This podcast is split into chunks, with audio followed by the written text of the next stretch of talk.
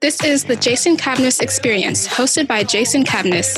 Join Jason as he talks to small business owners and startup founders and other interesting people as we gain great insights about business, people, leadership, HR, and how each guest strives to be great every day. Cavness HR will soon have the beta version of the Cavness HR platform ready for testing. And we invite you, as a listener of the Jason Cavness experience, to join our waitlist at www.cavnesshr.co. Once again, to join our waitlist, go to www.cavnesshr.co. For those sign up for our beta testing, you will receive three months free to try it out, and then you will be locked into our discounted beta pricing forever. As a reminder, here at Cavness HR, we deliver HR to companies with 49 or fewer people. If you have a small business or a startup, we invite you to join our waitlist for the beta testing of the Cavness HR platform. Cavness HR, focus on your business. We've got your HR. Remember to be great every day. Hello, and welcome to Jason Cavness Experience. I'm your host, Jason Cavness. Here at Jason Cavness, we're releasing the MVP for our HR platform, and we're looking for people to sign up to help us for the beta testing. To sign up to help us for beta testing, go to www.cavnesshr.co. Once again, www.cavnesshr.co. Our guest today is Tony Taylor. Tony, are you ready to be great today? Oh, always, always, brother. Tony Taylor is a motivational speaker born and raised in Gary, Indiana. He has overcome some insurmountable odds. During Tony, Tony's hometown was ranked number one as a Don't murder. feel bad, brother. I can't. I, I can't say insurmountable either. I know. I'm surprised I typed it. there, go ahead. Gary, Indiana was ranked as the number one murder capital in the USA. He aspired to be a drug dealer, but due to the resilience of his single mother and beloved family members, Tony, Tony realized his true passion of serving others. Tony went from being a high school dropout to a high level corporate executive. He is now a highly requested motivational speaker. Tony has traveled internationally giving talks centered on leadership and overcoming adversity to some of the biggest companies and amazing schools in the world. He is passionate about giving his audiences the necessary, necessary tools to overcome the individual struggles to become the absolute best self. So, Tony, I'm interested and very excited to learn about your life story and how you came to the spot you're in your life right now. yeah, yeah. I'm excited to be here, brother. Thank you so much for the for the the invite, man. It's amazing to actually be uh one to one with somebody right now, man. This is great. Yeah. So one thing we got to talk about is the fact, you know, like how we found each other, right? Because you know, pre-social media, we probably never met at all, right? Even though we live like kind of close, right? But I think I find you know, LinkedIn and social media on your post, you know, reach out, you know, reach out to you, right? It is amazing. Like people talk about how social media is trash and all this kind of stuff, but is it really right? Or, or, or have you always been like that, right? No, it depends. I, I, I think it depends because it's just like having a neighbor, mm-hmm. right? Just like having a neighbor. If you you got a good neighbor, you got a bad neighbor, right? That's that's up to you. That's up to interpretation, mm-hmm. right? But it's the same thing with social media. You have a choice, right? Your choice, your, the span of choice is much greater because you can either engage or disengage. Mm-hmm. But what I like about social media, especially on uh, LinkedIn, is I can meet people like you, right? We probably would have never No. ever met. Friggin', you're an HR guy. I stay away from HR. No, I'm just kidding. I'm kidding about that. But um, but it, it brings us together. It, it brings us together. We have the same goal, right? We have the same goals in life as far as our companies, but we got brought together by social media. So I think that I think that is amazing. You just you just got a choice, man. Yeah. So Tony, what is motivational? What is motivation to you? Motivation right i i battle with this a little bit i think i hear feedback or Yeah. something. I turned off. Yeah.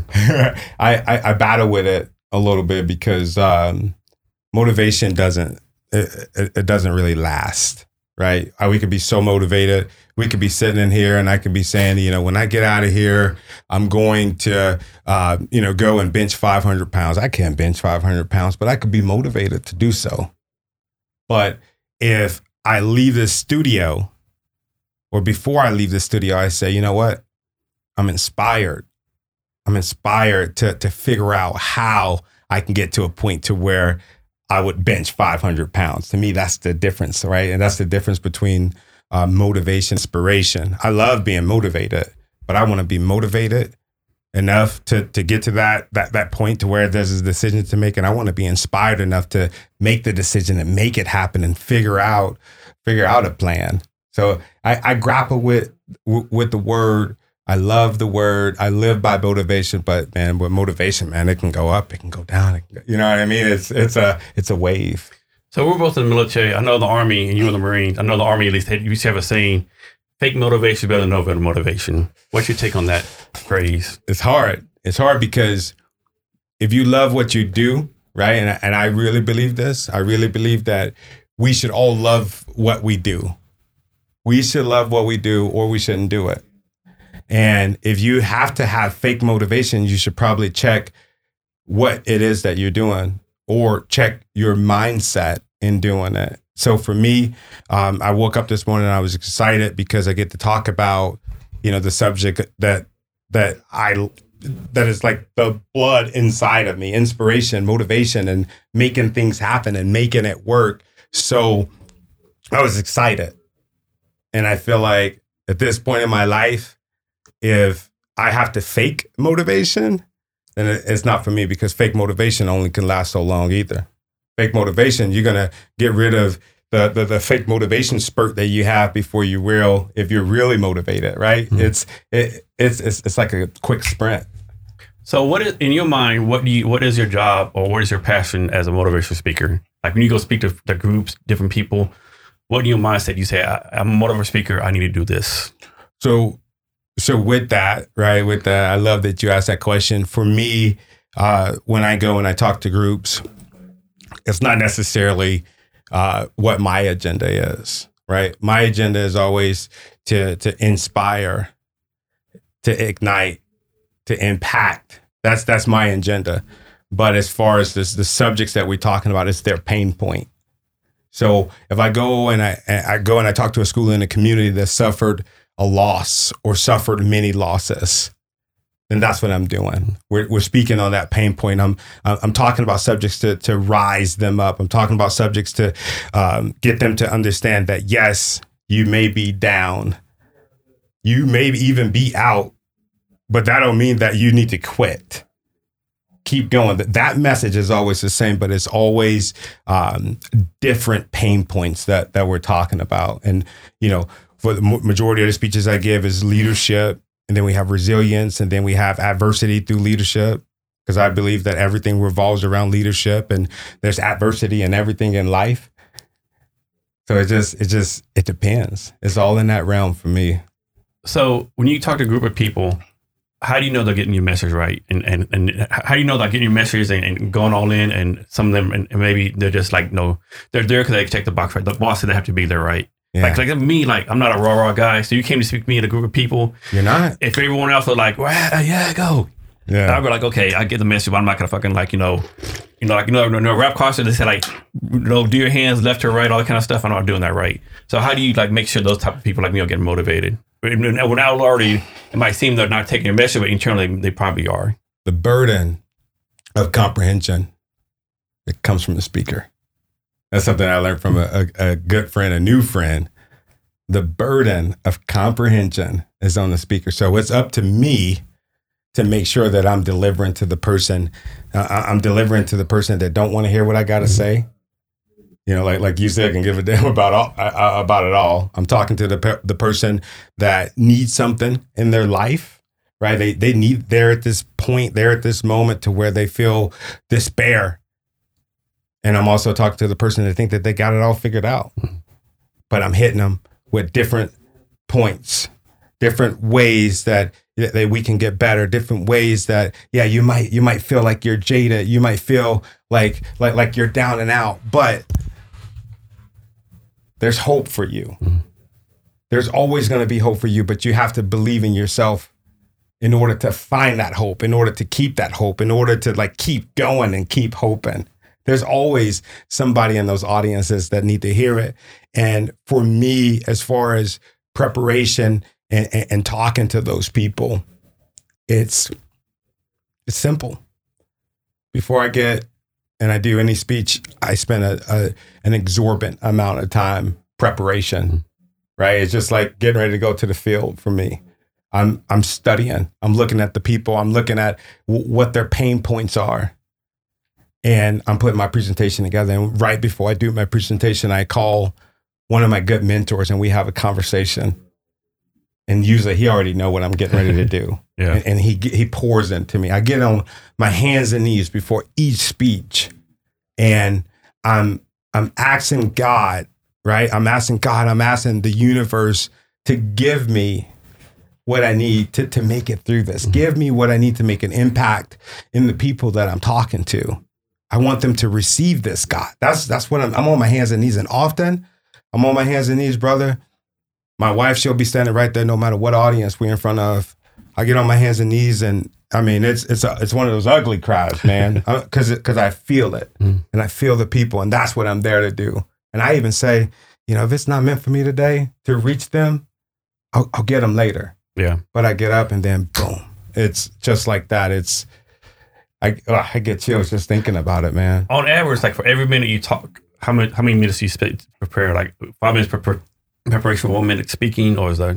how- I that's hard because I I do it until it's done. Okay. Like like my um my daughter's class, I had I had ten minutes. Mm. Ten minutes. Think I could have went up to thirty minutes. She my daughter booked me. She volunteered me that I was going to go and speak to her class, right? And I did that. I I, I was like, okay, no matter what's on what the what grade is your daughter in? huh? She she's in fourth grade. Yeah, that's a tough crowd right there. Yeah. Oh my God, it was tough. You know, I prepare for that. I'm not going to say harder, but just as much as I would any other show Mhm. to where, you know, if I'm in front of a big crowd or small crowd, I prepare for that harder because it was different. But each and every speech, and not just speeches, but the things that I do, I, I want to make sure that I can say, I did my best. I Mhm. did my best to prepare for this. And that's what happens for me, like in life.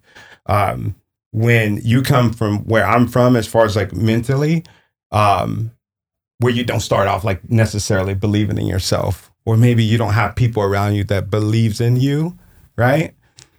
You have to dig deep and find something inside of yourself to where you can you can come to that point. Yeah, and I was thinking, like, I don't know what you talk about the fourth graders, but you think the impact might even be greater, right? Because, you know, when you're younger like that, when people talk to you, it's a bigger impact. And plus, you have to Yeah. imagine they probably all went, went home and the parents said, What do you do today? Oh, this guy or our classmate's dad, Tony, came talk to us about this and this is right. And now the Yeah. parents let know about you, right? So, Yeah.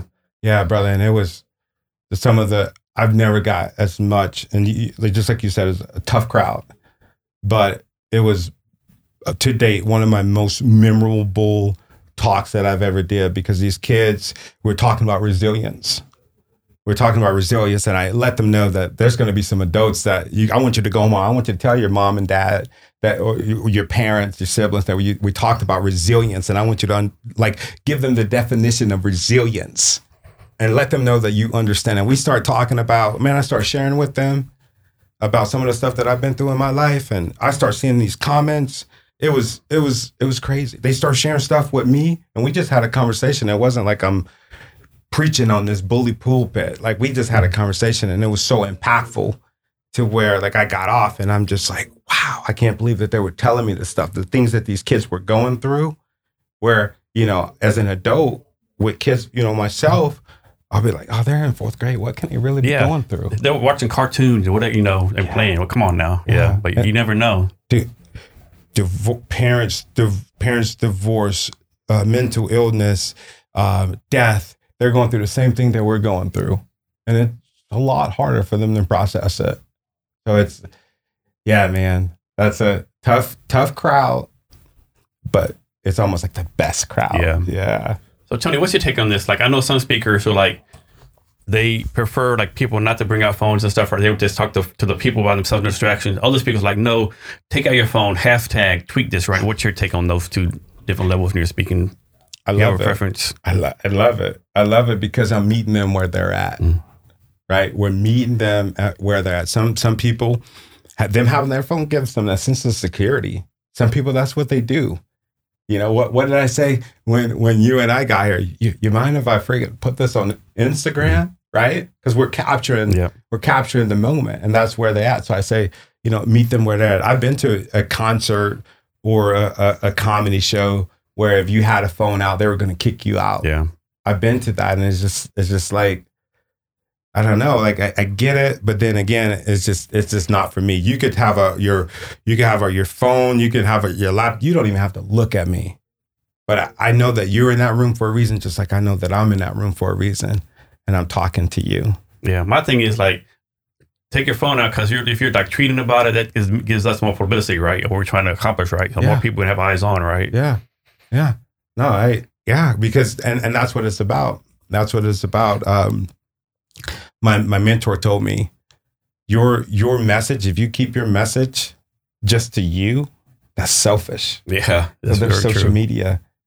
There's so- millions of people could be watching us right now, right? That's us giving our message, or that's us giving like our blessing. Mhm. Like how amazing is that? Yeah. yeah, yeah. So don't be selfish. If you're watching us, share it. Exactly. Right? exactly. Exactly. Do us a favor. Yeah. So, how have you dealt with this? And actually, I don't think this probably isn't a problem for you. So, you know, like suppose you put something on social media or whatever, you put yourself out there, and you get 100 comments, right? 100, whatever. Nine, nine of them are gonna be like positive, hey, great job. There's always that one. Mm. What are you doing? You know, you're not good at this. You know, Mm. you suck. You know, like not maybe not like that. And sometimes No, no, like yeah, yeah, yeah. yeah. Yeah. And so like like what is what's called a uh, Twitter fingers or social media courage, right? You know, I, I have a saying like even though e- everything you say on social media, if you can if you don't say it in person, you know, don't say it right. But a lot of people have social media courage, right? Yeah. And it can be distracting, right? It can be like kind of discouraging. How have you dealt with those kind of comments in the past? I it's funny because I know that, you know, there's some people in, in, in my circle, people on my team right now, they're probably laughing when you said that because um, I'm one of those people, right? And this has come with leadership. We've both been in, you know, the military. Uh, one of the, the, the traits is know yourself, seek self improvement. And me with my personality is, this is stuff that people won't, probably won't tell you because everybody wants you, ah, just brush it off, just brush it off. Yeah, it's, hard- it's hard to, right? I mean, it is. Man, I, I want everybody to love me because I love everybody.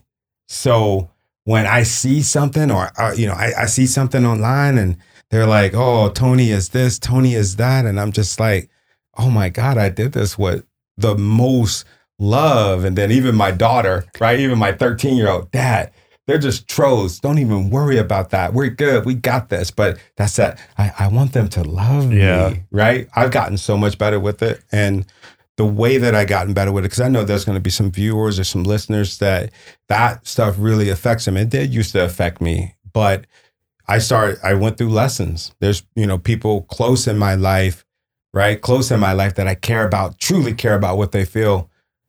What happens when when things shift and then all of a sudden they don't like me anymore, right? They change, I change. Something changed. We don't know what changed, but that person can go against you. And then I, I was just telling my mom the other day, it gives me this new perspective that I'm being taught a lesson, right? And that lesson is if you stay true to yourself and you do everything with love and you move with the spirit of intentionality, then there's nothing to worry about. So now when I see this stuff, because I get it, probably every 100 messages, I'll get seven to where they're like, dude, you're ugly. And, and why is it we always focus on like negative, right? Like we don't think, you know, 93 great messages like supporting us. We always get drawn to those the negative ones, right? For some reason. I think it's this human Yeah. mentality, how we're Yeah. built, you know. If, Is yeah, it like we don't want to please everyone? That's Oh, we already please the 93 people. Let me focus on pleasing these seven people, yeah. even though no matter what I do, they're not going to be pleased. That's human nature. That's human nature. If I if I came in here and I gave you ten hugs, if I gave you ten hugs, which I didn't, right? I should have. We will. I, I give my brothers a hug all the time because we never know when we need it. But I gave you ten hugs and then I turned around and I punched you in the face one time. Mhm. That's what's gonna hurt. Yeah, That's what's gonna hurt. And I think that's what happens. that's a good. That's a good analogy. Yeah. I remember I had a crowdfunding campaign a few months ago, right? You know, I sent like personal messages on LinkedIn or whatever, you know, reaching out to people. Most people like, you know, positive. There's one person like, you know, first he's like real nasty. Like first, like we're when we're LinkedIn connected, right? Yeah. Yeah. And we know, you know, we know each other kind of well. I don't know why you sent me this message. I didn't give permission. I didn't give you permission to send me a crowdfunding campaign. This is blah blah blah blah blah. And I ain't gonna lie. I wanted to catch a plane and fly to his house and fight him right. that's how that's how pissed I was, right? That's how pissed I was. I wanted like I know where he lived at, but I, I knew his town. I wanted to fly to his town, find out who he lived and fight him right. Yeah. Then you know a couple of days passed, you know, it, you kind of stew right, you know, and then okay, whatever, you know, you, you, you know, just let it go, right? But it's hard, right? That's the army dog in you, man. It's hard. Yeah. Uh, sometimes I think Joe Rogan has the best advice. Supposedly Joe Rogan doesn't look any of any of his comments right. He don't. Yeah, he said he, look, he just said doesn't look at him right. That's a hard one. He That's- said he said his people do you know of course, but he said he don't look at him right. He ain't got time right because you know you know people troll him too. You know because Yeah. different guests he has on. You know he's sometimes controversial stuff he talks about right. He said I can't look at it right. You know I like, and he had a good point. You know, like uh, what did he say one time? I mean, why waste my time? You know, I, I you know Spotify sent me a hundred million dollar deal. You know, I'm I'm I'm validated, right? You know, Yeah. I know what I'm doing, right? Yeah, Wh- I get that. I get that. I get that. But for me, I draw from, um, you know, I the the the, the my platform, the the way that I built it is if I make a post, Mm.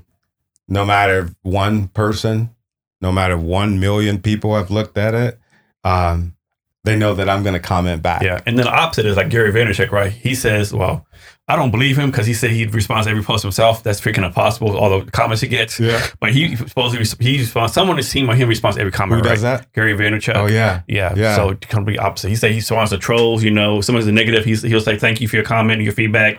I'll be sure to grow from you. You know, so that's more your your, your like your take, right? Yeah, because because I'm I don't know. I, I remember when I first became like a content creator, I would put all all of this stuff that I cared about, things that I was going through. Yeah, it reached those people that were going through the same things that I was going through, but it's in the comments. It's in the comments and it's in the DM, the things that the people are hurting for. And I'm in the business of helping heal the sick. So that's what they're telling me. So I have to go there. I have to draw from there. Every video that that I make, like it comes from that pain. It comes from those those people that are having those pain points. So it's like I can't ignore it. Yeah. Tony, when did you realize? When did it hit you that you know what, man? I'm a content creator. Like when did that hit you? That you're a content creator. I think when somebody tagged me in something and said to all my content creators, I don't know if it was love. Yeah, it was love. It was love. So, you know, I, I see you. Good job, content creator. And I'm like, why did, why did they tag me in this? And I'm just like, I just use my phone. Like, oh, that's how I started, bro. Like I would, um, I would go outside of my job and there would be something that would be burning me. And it was usually about things that I was seeing from other people happen to other Mhm. people. And I would go in my car. Well, before I go in my car, I would go and handle it because that's how I was. I would, you know, let's let's help this employee. Let's fix this. Let's fix that.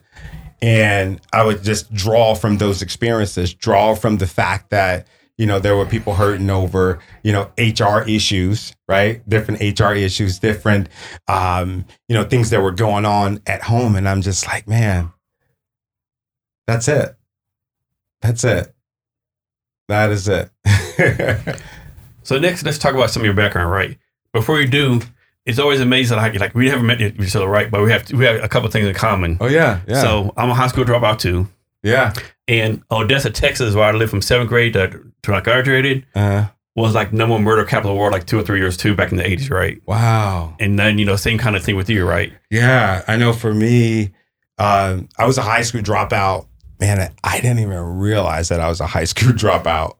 Um, my my recruiter, which is one of my best friends, uh, my uh, Ernest Benson, man, he was looking at my my records and stuff. He said, "Man, they said you haven't been to school in like six months consistently. They got you as dropped out." And I'm like, "Wait." But I'm supposed to go. I've been telling myself that I'm gonna go start going back to school. I'm gonna stop skipping school. I've been no, no, no, no, son. You're not skipping school. You've dropped out. And I'm like, ooh. I, I guess I have dropped out. And you know, and and just to your point, at that time or around that time, that was when my city was was deemed the the murder capita of the nation, which was which was insane to think about because I didn't I love, man, I love my city. I love my city and I didn't see some of the things that other people saw. Mhm. So I didn't really it wasn't really high on my mind. You know what I'm saying? But you would hear stuff, you know, third person or whatever. But yeah, it was it was rough. Not so rough for me because man, my mom, man, my mom went through freaking the blaze for me to make sure that I had a, a really good upbringing. Not only my mom, but my aunties, my uncles, my grandma. We're really tight knit family, man, and it just it just shielded me from. I feel like from it all because I had so much protection and love and just that that leadership that we talked Mm-hmm. about, that servant leadership. Man, I I witnessed it. How often you go back to Gary? Uh, before the pandemic, I would say a couple of times. So, oh, your family's still there? Yeah, my my family's in in Gary in uh, Gary, Merrillville, uh, you know, kind of spread out. So, Uh, where is Gary, Indiana? Like, how far from Indianapolis, like, as a reference point? Gary is from. You, you ever been to Chicago? So, Chicago's closer? Yeah, Gary. Yeah, Chicago. Yeah, Chicago's closer to Indianapolis. We're probably about, I would say, 30, thir half an hour, forty five minutes away from from Chicago. Okay. which is it's not it's not far at all. Yeah, it's not far at all. No. And so, you, you joined the Marines right after high school? Yeah, yeah. What happened was I was it's a, a cool story, man, for me.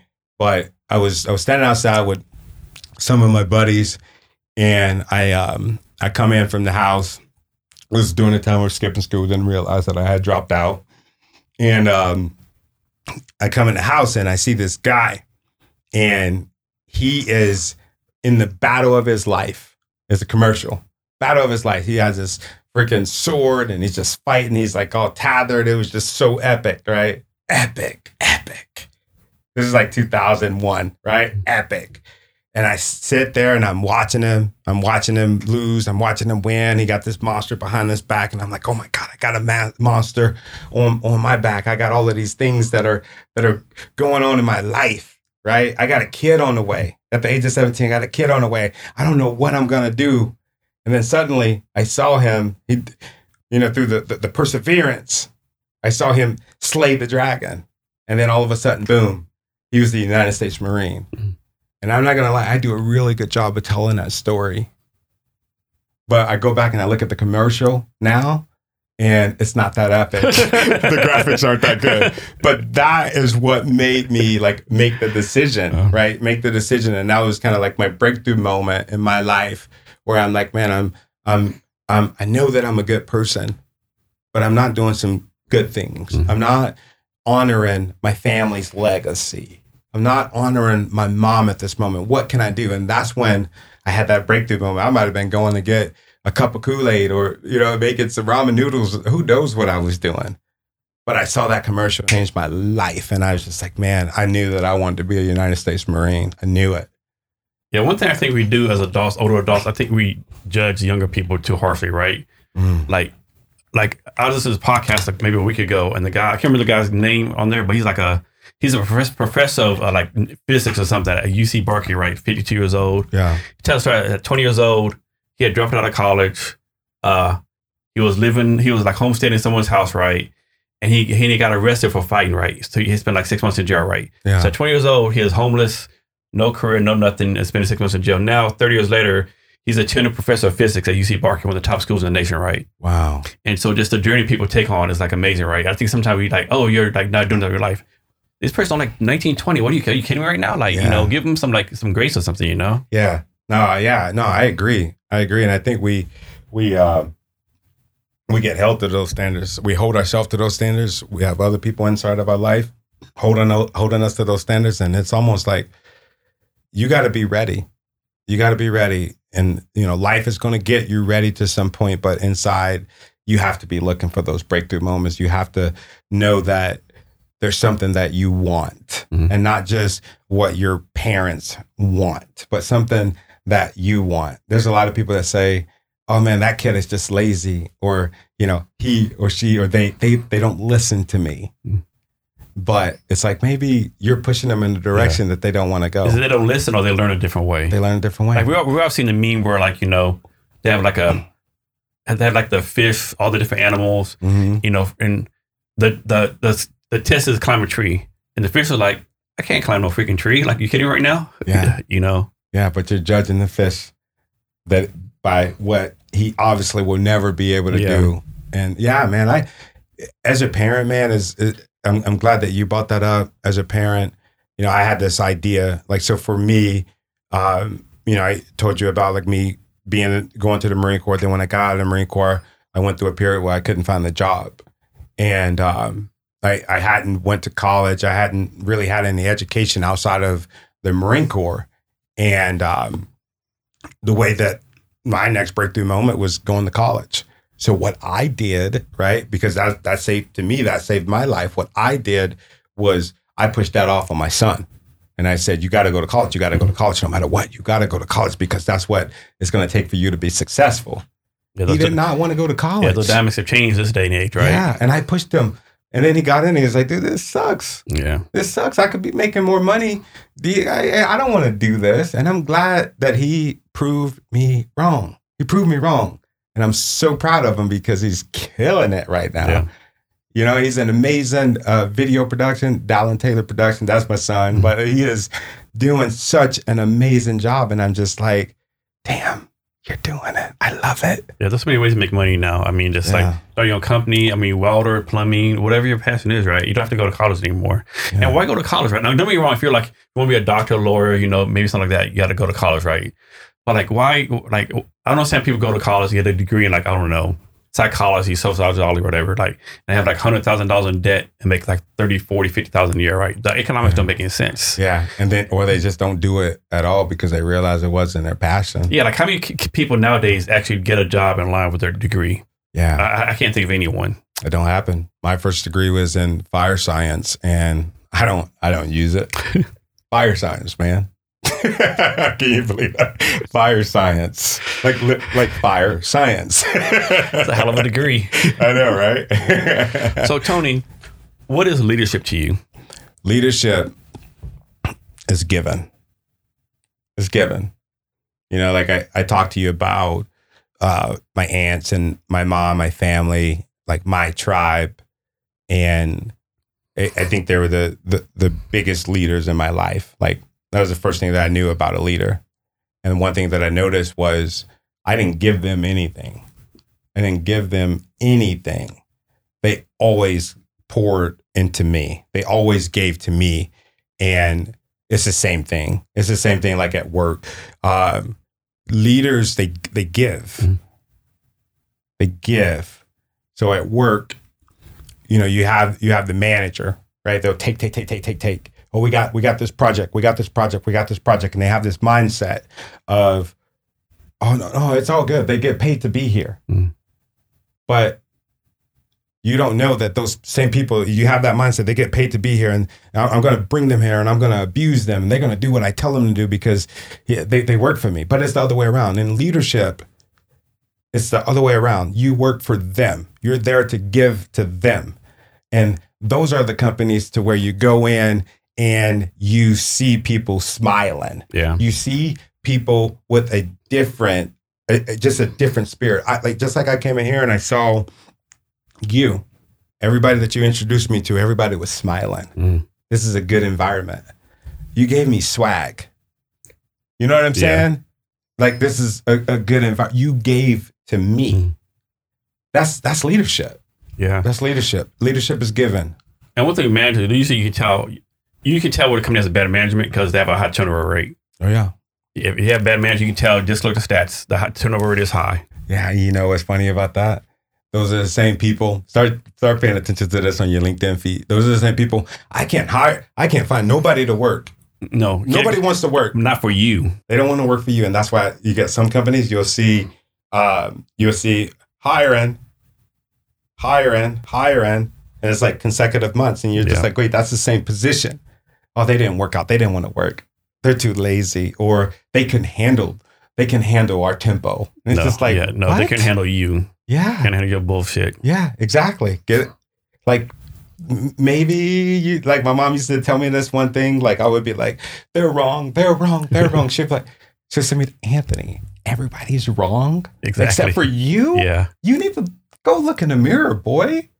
And that's the thing. That's a to me like that's the thing with retention. Ret- Yeah. Yeah. So, so a funny story, right? When I was in the army, right, I had a soldier that worked for me, right?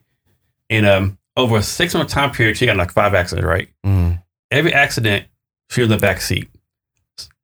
But I said, but you know, you're in the car every single time. Like, what are you doing? Right? You talking too much? You distracting? Like, but I'm not driving in the back seat, sir. I'm not. You know what? That's not my fault. five accidents, six months. You're in the back seat. Wow. You're the common denominator, right? What are you doing right? I think you know people need to look at themselves like that sometimes. You know, yeah. sometimes it is you. Yeah. And you might not be the person that's driving, but you're the one that's causing the freaking accidents. Yeah. Or you talk too much. You're kicking them. What are you like? Something's something happening. You know. I love that analogy, man. That's good stuff, man. that was good stuff. So we're, we'll talk about your podcast later, but on your podcast, I you have a saying "leaders lead." Leaders lead. What does that mean? because what we do is in in leadership right and you're you're in hr too right? And you know that you know a big part of hr is is leadership. But what we do is we make it very complex. There's some companies you'll talk to them and you'll say you know what, what is what is your what does leadership look like here? I just want a one word answer. Hmm. it's good or it's bad or it's good it's bad or we have we have we got some work to do. But they make it complex. And so what we do back is we say, no, no, no, no, no. Leaders lead. That's it. You can pay a big consultant company to come in and give you all of this, you know, you pay all of this money to break down all of these different, you know, triangular, whatever, whatever, whatever's, right? You're making it complex. But if you go into it with the mindset of leaders lead, right? You're leading, right? Your person, your personality, traits, your leadership traits, like they're all geared towards leading people, which we say leading is serving. Then you got everything else taken care of. Everything else will fall into place. Well, you you'll have to put it into place, into place, but that's where you start. You start with leading. And there's so many people they can't get that because they don't want to get that. They make it complex. So leaders lead the podcast is us just talking about mm-hmm. leadership leadership. Can anyone be a leader? I feel like there's no such thing as a born leader. I think you have to you have to strive to be a leader, just like you have to strive to serve people. It takes effort. It takes work. It's exhausting. Being a leader takes energy. So I, I think anybody can have the capacity to be a leader if that's the direction that that they steer the ship to. Mm. Yeah, back to the companies and managers. I think one thing when companies mess up on, like a lot of companies will say, like, well, they have a manager, right? The, manager's like seven, eight years, right? And they had like three or four new employees come in and complain to the manager. And the company will always say, well, he's been with us eight years, right? Mhm. I mean, to me, it's an excuse, right? So Yeah. just these eight, eight years, he's not, you know, he's not making mistakes. Like, Yeah. yeah, I just think people don't. I think people use that as an excuse. Like, he's been eight years. He's taking care of us. He's brought us money in, right? You know that. Like, I think they need to figure that out. and that's what happens like we we let them get complacent. We mm-hmm. get complacent and we say oh that's joe. Joe is just exactly. joe that's just how joe is. But it's like wrong. It's wrong because joe been at this company right? Been at this company and you've been someplace for eight years. You've been someplace for eight years. You need to be given to people right? You need Yeah. to be leading right? And given no matter what capacity it is. But if you're the rotten apple in the bunch and you've been there for eight years, it's time to get you out of there. Yeah. Get you well, first try to get you trained, right? Do the do the right things. But if for some reason you just it's just not working, you're not in the capacity to serve people, people are afraid to ask you questions, people are afraid to work with you, then leaders it's, it's time for you to be made humble. Yeah. That's a big and- thing. and- yeah. and- you got to be humble go. as a leader, I think. You have to be. Oh man, you have to be humble, and I think we learn it every day. I'm learning how to be humbler. Is that a word? Humbler. From the guy with the fire science degree. Yeah, I know, right? Humble. It's fire, not not anything else, man. It's fire. Yeah. Now, now the offensive managers, a lot of time it might not be the fault. A lot of companies like promote somebody to manager, right, and give them no training, right? Right. Basically, like you have like five people, and they can promote Tom Brown. He's been friends with all the four people, not just a manager, right? What Yeah. training have you given this person to be a manager, right? Most companies don't give me any training, right? Yeah. Oh, you're what's called the Peter principle. You're good at your job, so you be a band manager. Just because you're good at like making coffee cups doesn't mean you're mad. Mad, you're going to be great at like, telling people how to make coffee cups. Yeah, and that's what and that's what we have to um, take those those potential leaders and we have to show them how to do it. You have to show them how to do it. You can't just automatically, you know, one day you're you're, you're swinging a hammer and you can't be expected to, you know, automatically learn how to swing people. yeah, it's different. it takes a different discipline. It takes a different skill. And uh, construction, like like I work a lot with construction, and construction is getting it. Construction is getting it. They're understanding that you know we have to take them through a lot. Like a lot of the companies, they'll have you know whatever company it is, university, and they'll take them down this two week deal, and they'll work with like my company to where we're teaching them about leadership principles. We're teaching them about justice, judgment. We're teaching them about being intentional. We're giving them all of these different these different skills to put into the toolbox because guess what? They're not swinging hammers anymore. Yeah. They're swinging people. Yeah, I know they did an interview with Mark Zuckerberg a while ago, and in the interview, he pretty much said like he prefers working with code than over people. Right? He said, "Why? What are you talking about? That's kind of crazy talk. The code does what I want every time. People don't do what I say every time. Yeah, Working with people is hard, right? And it's like you said, it takes energy. it does. It does. It takes a and you, yeah, you can't go to work and be lazy and be a leader No, no, because guess not. what? You're gonna have lazy employees because they because they follow. They, they they follow. You know, if I would have came in here and you had low energy and Uh-huh. you know you met me at the door and you said, "Hey, uh, we're gonna podcast," I would have been Oh, like, I think you checked it like, Yeah. like 901, 902. Imagine if I said, can, can like at 928, right? You just waited like 20 minutes. "Yeah." You would just end up getting probably madder and like, what's this guy at, right? You're like, Yeah. are you kidding me right now? You know? But we met with right. That's what is that to me. That's what it's about. That's what it's about. So, Tony, um, on your shirt, it says hashtag inspire. Yeah, yeah. What's that about? so for me, um, I'm one of those people that um, I it, it has to be in all my senses, right? Anything that that I'm doing, I, I become obsessed with things, and one thing that I've been obsessed with is doing what I do. I wake up in the morning, I live, I breathe, like it's all about inspiration to me, and I started using the hashtag inspire, inspire, inspire, inspire, inspire. And I'm just like, I wonder, I wonder if I can get it to where every time you see that hashtag, it like really inspires you. So I kind of hijacked it. And uh, I put it on the shirt. I start wearing it just for me, right? Just just for me, because I I just like the shirt and I don't like to figure out what I need to wear. Like all my clothes, they have some form of inspiration on it. And um, now people like them. People made me start selling them. So yeah, they're on sale on my website. Uh, yeah. You kind of made me do a plug there, man. kind of, I wasn't coming to sell, but we have uh, this shirt. We also have we also have it in hoodie form. You know, we're in we're in uh, Washington State. Everybody wears hoodies, even in summertime. Yeah. So, um, but yeah, man, we, I, I believe it, man. I believe in seeing what you do and doing what you see, saying what you see, right? So, Tony, let's talk about your your your your, your speaking gigs.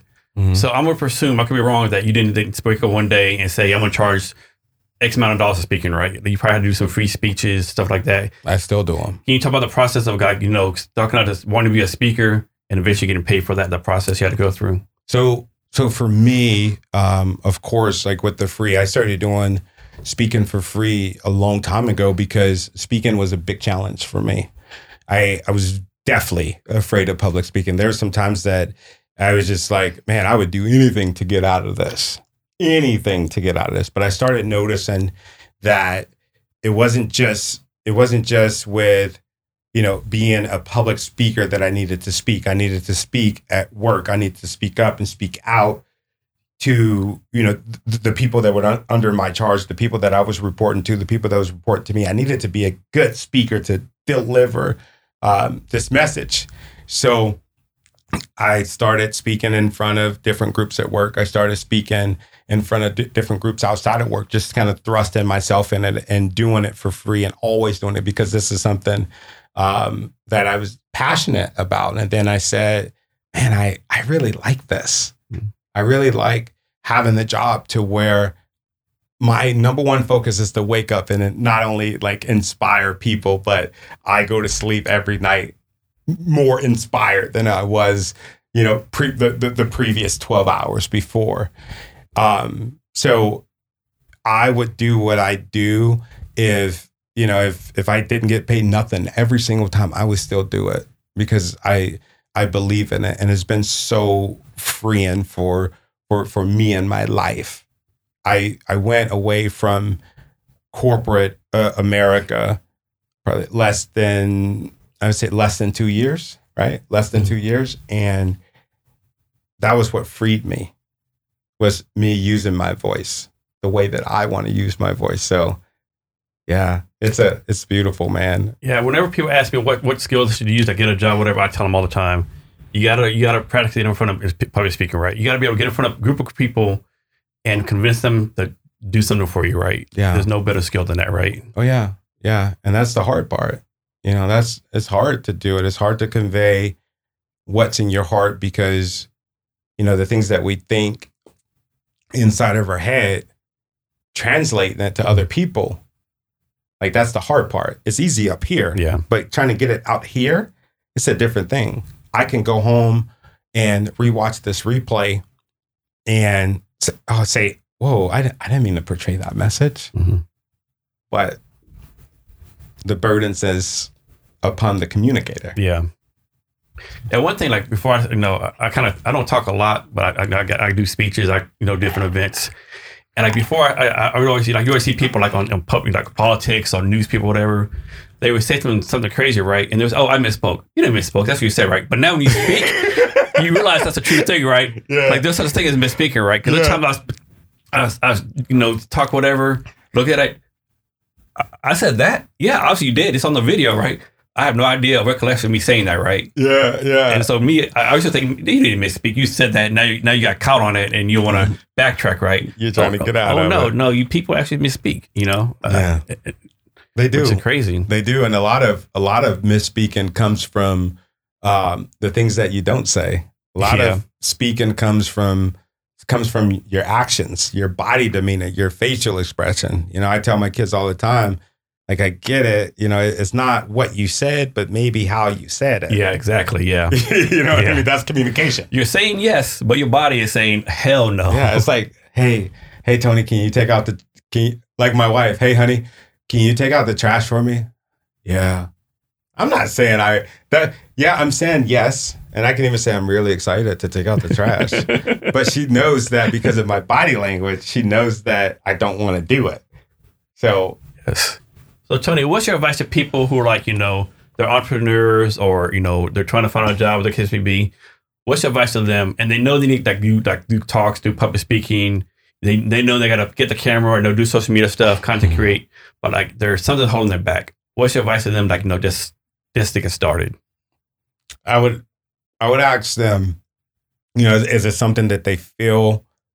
Is it something because that's what I do, like uh, with a lot of my clients, because I've been helping people with making content and not the digital side of it, because I'm still learning that part, but the mental side of it. What is it that you want to convey? Is that how you want to convey it? Do you want to make? Do you really want to make videos? Some people would say no. I just want my my thoughts to to to, to get out there. And I'm being told by people that make video, make video, make video because that's what they said that I, I have to do. And I'll say, What do you like to do? Are you a good writer? Like, yeah, I love writing. Okay. Well, because everybody is making video now, because people are telling everybody to make video, go and write a blog. Yep. Go to Medium. There's other sources There's you other go to. to Do, do an email newsletter. Yeah. And then if you really want to make video, slide your way into it. Slide your way to it. And that's that's what I did, man. I I I didn't go the writing route because it's easier for me to just talk, but I would just make videos in my phone and would never post them. I would always have, okay, I'm going to post them. And then I gave myself this excuse, I'm building up a library. yeah. Building up a library. But exactly. I was yeah. afraid of what people were going to think. I was so afraid that they were going to be like, "Who is this dude? What is he talking about?" And it's just like he's he's stupid. I had that in my head, but then I got out of that because obviously I'm not talking to that person. I'm talking to the person that's feeling the same thing that I'm feeling, and that's that's my message: believing in yourself, overcoming adversity. So I would tell that person, if it's in your heart and it's something that you want to do, you got to start somewhere be easy on yourself. Don't beat yourself up when you stumble or you say, um. When I first started this, oh man, when I first started this, like our editors, they would have to cut um, um, um. When I say our editors, I'm talking about me, my wife, and my son, right? Oh, you said we would count them. I would count how many ums I had. Some videos I would cut them off, and then I start saying, you know what, forget it. And once I start saying forget it, the ums went down. Same same thing here. Yeah. Same The thing here. ums went down because I, I was I was focusing on it. Same thing here. Yeah. Yeah, and even my mom now would be like, "Oh, baby, you're getting you're getting so good. I I didn't hear no filler words." And I'm like, "Huh? Yeah, it's practice, I right? You get, you get better what you do. Like another funny story. When I first started a podcast, right? Like I never know like people say um until I started the podcast, right? And funny story. I had like five six episodes, and like um Jerry Jones, the Cowboys on TV, right? Mm-hmm. And I swear, like, he, he, like he said like um twenty times in a minute, right? I, I would never notice that before, right? So now I was like going batshit crazy, noticing people saying ums everywhere, right? Like, please stop saying um, like get out of my brain, right? Yeah. Because you don't realize when people say filler words. And like, man, Jerry Jones, he's a conference speaker, and he's saying like um, like he's like, okay, so maybe I'm not that bad, right? Yeah, yeah, and it's and yeah, because it's you you get it in your head that you need to sound a, a certain kind of way. Like I was going through this this period um, when I first like went into public, like speaking professionally. I I was just like, oh man, I how come I'm not as smooth as Tony Robbins? How come I'm not as soulful as Oprah? How come I'm not as powerful as David Goggins? But then I'm just like, no, that's not my crowd. And that's Yeah. not me. I'm the dude that will get on the stage and maybe that day I'm off because I'm going through life. Mhm. Maybe I'll drop a couple arms. Maybe I accidentally drop a F bomb. But you know what? I'm sit I'm that guy too that will sit on that stage and cry with the freaking audience because we're all going through pain and we're all trying to overcome something. And that's what I care about. The ums, you can leave them in. Tony, so when did you? You maybe not at this point, right? So you've been public speaking for a while. Did ever did it, do you get to the point where now you say, you know what, I'm actually good at this. I'm a good public speaker, or your mindset, are you still like hacking it and trying to get better every day at public speaking? I get better, better every day, and I make a conscious decision um, to get better. I definitely realize the strides. I definitely realize the strides, but I focus on, on on getting better. I focus on making sure that the things that I feel here and here comes out of here. And sometimes, I mean, sometimes you know, like we were talking about, like trolls on social media. Sometimes that don't come across right, and that's why I look at the trolls and the, the so-called haters because deep down there, there's something in there that's, that's, that's striking a nerve with that person. Deep down there's something that's striking a nerve with me. Mhm. so i'm i'm always learning man. I just took a public speaking class freaking in, in college and was learning some amazing things. The art of public speaking. I'm in class learning from my professor and just like getting critiqued by my classmates. You know they're like oh I, I noticed you did this. And i'm like okay thank you. You know what i mean? So it's it's always a, a, a learning process. I don't never want to stop learning on the way here to talk to you i was getting a critique from a, a speech that i just did Yeah, I- think when like when you get whatever you do or speak public speaking or whatever case where you what you do, whenever you say I'm good at this, I'm great at this, I don't even practice. That's next time you're probably gonna feel all right. yeah You see yourself a failure. yeah but you need it though sometimes You do. sometimes you need it. Sometimes I did a video um, on on LinkedIn, and I was talking about Muhammad Ali. How Muhammad Ali, like some people have to give that to themselves. Muhammad Ali was telling everybody he was the greatest before he had even beat anybody. He was telling people, "I'm great, I'm great," because he needed to believe that. Yeah. And some people, that's what they need. They need to believe that. Some people, it's that's too much pressure. I'm great. Oh my god. I can't I can't uphold the standard I've given myself. What if I'm not great tomorrow? But it's just like, you know what? I I'll, I'll choose to get to that point. I'll choose to get to where I can say, you know what? I, I'm great, and that's what I I I want to be one of the greats. And I think anybody that do anything in their position, as far as like as far as being a father, a mother, a pet owner, right? You want to do great. Yes. You want to be great.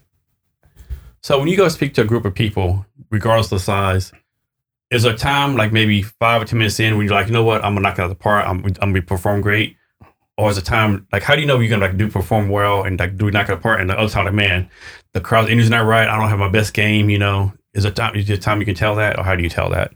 you can tell you can tell when majority and this happened right? Majority of the people where they're like or you get you can tell you're giving them too much energy. Like i've done that um and that's earlier in the game. You start realizing that you you got to give people different energy. So it, it doesn't happen so much as it was happening to me before. I would go in a freaking tech conference, freaking ready to give it to them, man. It's just power. I'm like, not so much, man. They care. Yeah, Uh, t- yeah. The software develops a different breed. Unless yeah. you're talking about that software, yeah. they don't want to hear about your mindset. They don't want to hear about your, your leadership. They need to hear about it. And I'm not trying to like generalize that group, but I just knew that I needed to come with, with certain something different. And you can always tell, you can always tell within, for me, within maybe two minutes, mm-hmm. or if, if you're on the right track.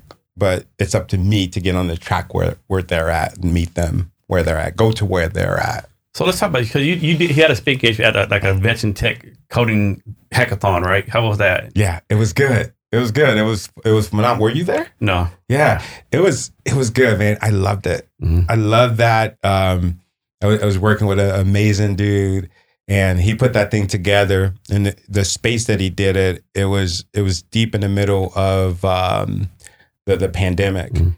and I was like, man, this is an amazing opportunity because I get to meet with veterans Mhm. across the world, right? Across Yeah. the world. There, some are looking for jobs, some are still in the, the military. You know, a, a lot of them, you know, have since like gotten out of the military, but they're like knee deep in coding. And it was just really cool to see them like mingle on Yeah. that space and be a part of and be a part of something um, that I knew that was great from the start. That was the first one, but now, oh my god, it's so big. It is so big. Yeah, the vet hackathon is an oh my god, it's amazing. So you're also a John Maxwell certified coach. Yes, sir. So what's the process for that? Man, you- to- you did ma- some- you did some have to- research, I- brother. Oh yeah. You Oh, did yeah. some research. I have to imagine that's a big deal. I, I, I have to imagine like a kind of competitive process. I would think, you know. Yeah, it actually it is it's man, it's a a wealth of of knowledge that you're getting from uh, John Maxwell and his team. They're not stingy with the information. There's some courses that you got out that, that's out there um, as far as like speaking, as far as being a coach, as far as like business and anything, right? Well, you you pay for the course and you're just like, oh, I'm done with it in a day, and it's just like, oh, but then you have that program where you're actually getting certified and you're actually getting graded on the things that you've been taught. And you're still getting taught, like even to this day, I still get lessons, right? I still get lessons that you never run out of material. Yeah, it's it's a and it's a grueling process. I mean, you got to go and you got to give a speech and you have to be active. It's it's really cool. I think it's definitely helped me step up my game and just provide a depth that only John Maxwell can provide. And how long have you been a certified John Maxwell coach? I think I want to say it's been about maybe about seven, seven, seven, eight months. And I- I'm guessing you have to like recertify every year and like do different courses. No, it's a it's a lifelong certification Okay. and never stop. But the expectation is that you keep that you keep learning. The Mhm. expectation is that you keep developing your leadership style because leadership is a big part of that program. Um, because you know leadership is a big part of life. Leadership is a big part of everything. So you have to start or not start, but continue, start and then continue to develop the leadership. And there's always amazing content. There's always things to learn. And every year they have a uh, kind of like a recertification process or or program that you go through. It's called the uh, it, the the big event. I, I think that's what they call it. Is at the end of the year. Is there like some kind of I don't know John John Maxwell like alumni group, Facebook group where y'all like compare notes and connect stuff and whatever the case may be? Yeah, they do have they do have a, a alumni, and you know, you basically you come together and you talk to you talk to them and you say, you know, what's what's going right in your business? What can I learn from you? And there's always calls every week, every week to where you know if you're talking about like the, the disc assessment you're talking about all these different assessments that john maxwell provides um, th- there's people that walk you through it and continuously walk you through it they have mentorship program that's that's amazing which i haven't taken advantage of it yet but um yeah it's a it's a good program i think it's a good a good start for uh teachers you know, teachers that for your for your coaching business that you do, who's your target customer? That's good. I'm glad you asked that. And that's why I I went to John Maxwell because I wanted to learn some of the communication principles and use that in my business and, and, and get a deep a deeper framework. But the people that I'm helping or going on this journey with are the people that have something to say. Just like I had something to say, but just didn't know how to say it, didn't know what to say. So I'm helping those people that are trying to come up in their careers, There's people that have and own their own businesses, but for whatever reason, they can't communicate it. They can't communicate uh, through social media. They can't communicate to uh, you know potential investors. They can't communicate to their employees. And what we do is we go and we run them through mock scenarios. Mock scenarios. We talk to them about different principles that you know we learned from John Maxwell's mm-hmm. teachings, different principles that we learned from the art of speaking, different principles from all over the place, and my life experience of you know just doing it, doing it, falling in love with the process. But you would be surprised how many people are being held back by the things that they wish they could say, but just for whatever reason they can't say it. Tony, can everyone be coached or are some people uncoachable? Oh, you got me on the spot, Jason. I love it. I love it. I think I think everyone can be coached. I don't think everyone is is coachable by like we can't let's say me and you if we're doing something let's say like we're on the same path maybe my coach will work for me mm-hmm. maybe your coach will work for you it, it depends it depends on the person for me the type of coach that i want is the person that's going to give me some accountability. Some the person that's going to say, "Hey, um, you said that you were going to stop doing that, but you're still doing it." Mm. Oh, you're right.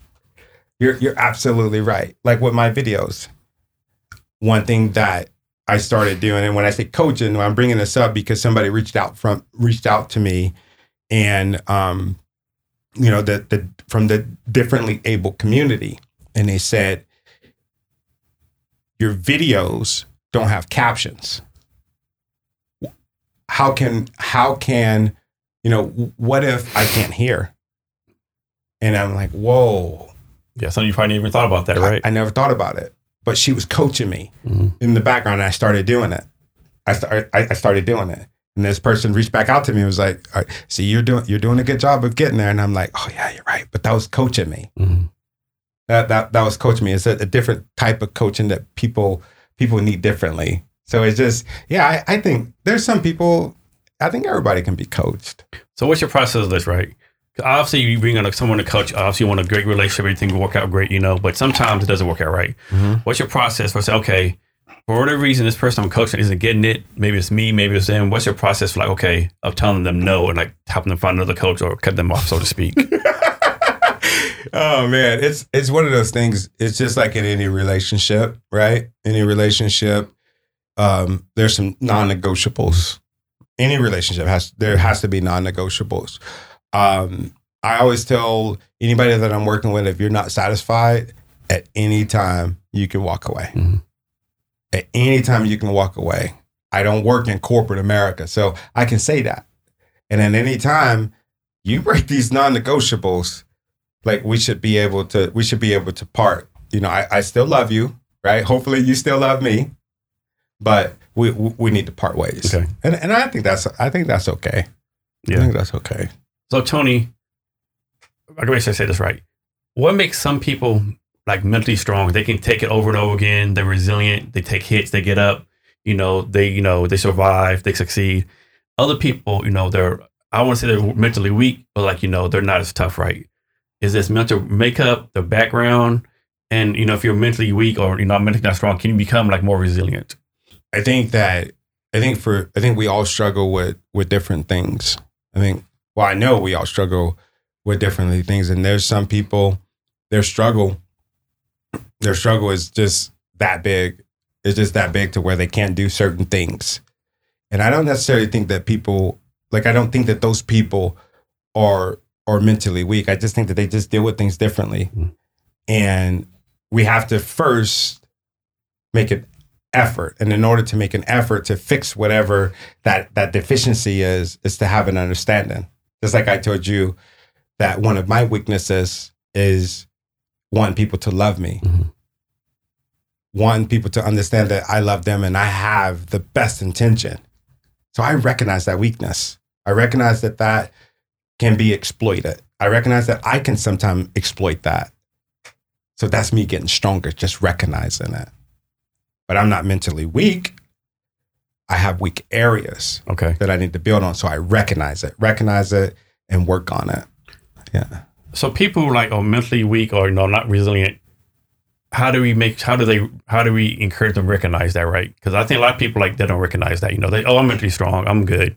Well, actually, you're not right. How do you? How do we have these people like know and recognize that that they you know be more resilient? I think I think resilience is incumbent upon the person. Is incumbent upon the person, and you can tell somebody over and over because we have those people in our life. We have those people in our life to where they blame everything that they're going through on everybody else except for themselves, right? And we can consider that to be a flaw, but that's just the way that they're processing things. It doesn't mean that they're weak. It just means that they're processing. And as far as like getting them from that, it takes work. It, it, it takes work. Like the things that that I've dealt with in life, you know, it takes work. Counseling, whatever it is that you need to do to do it.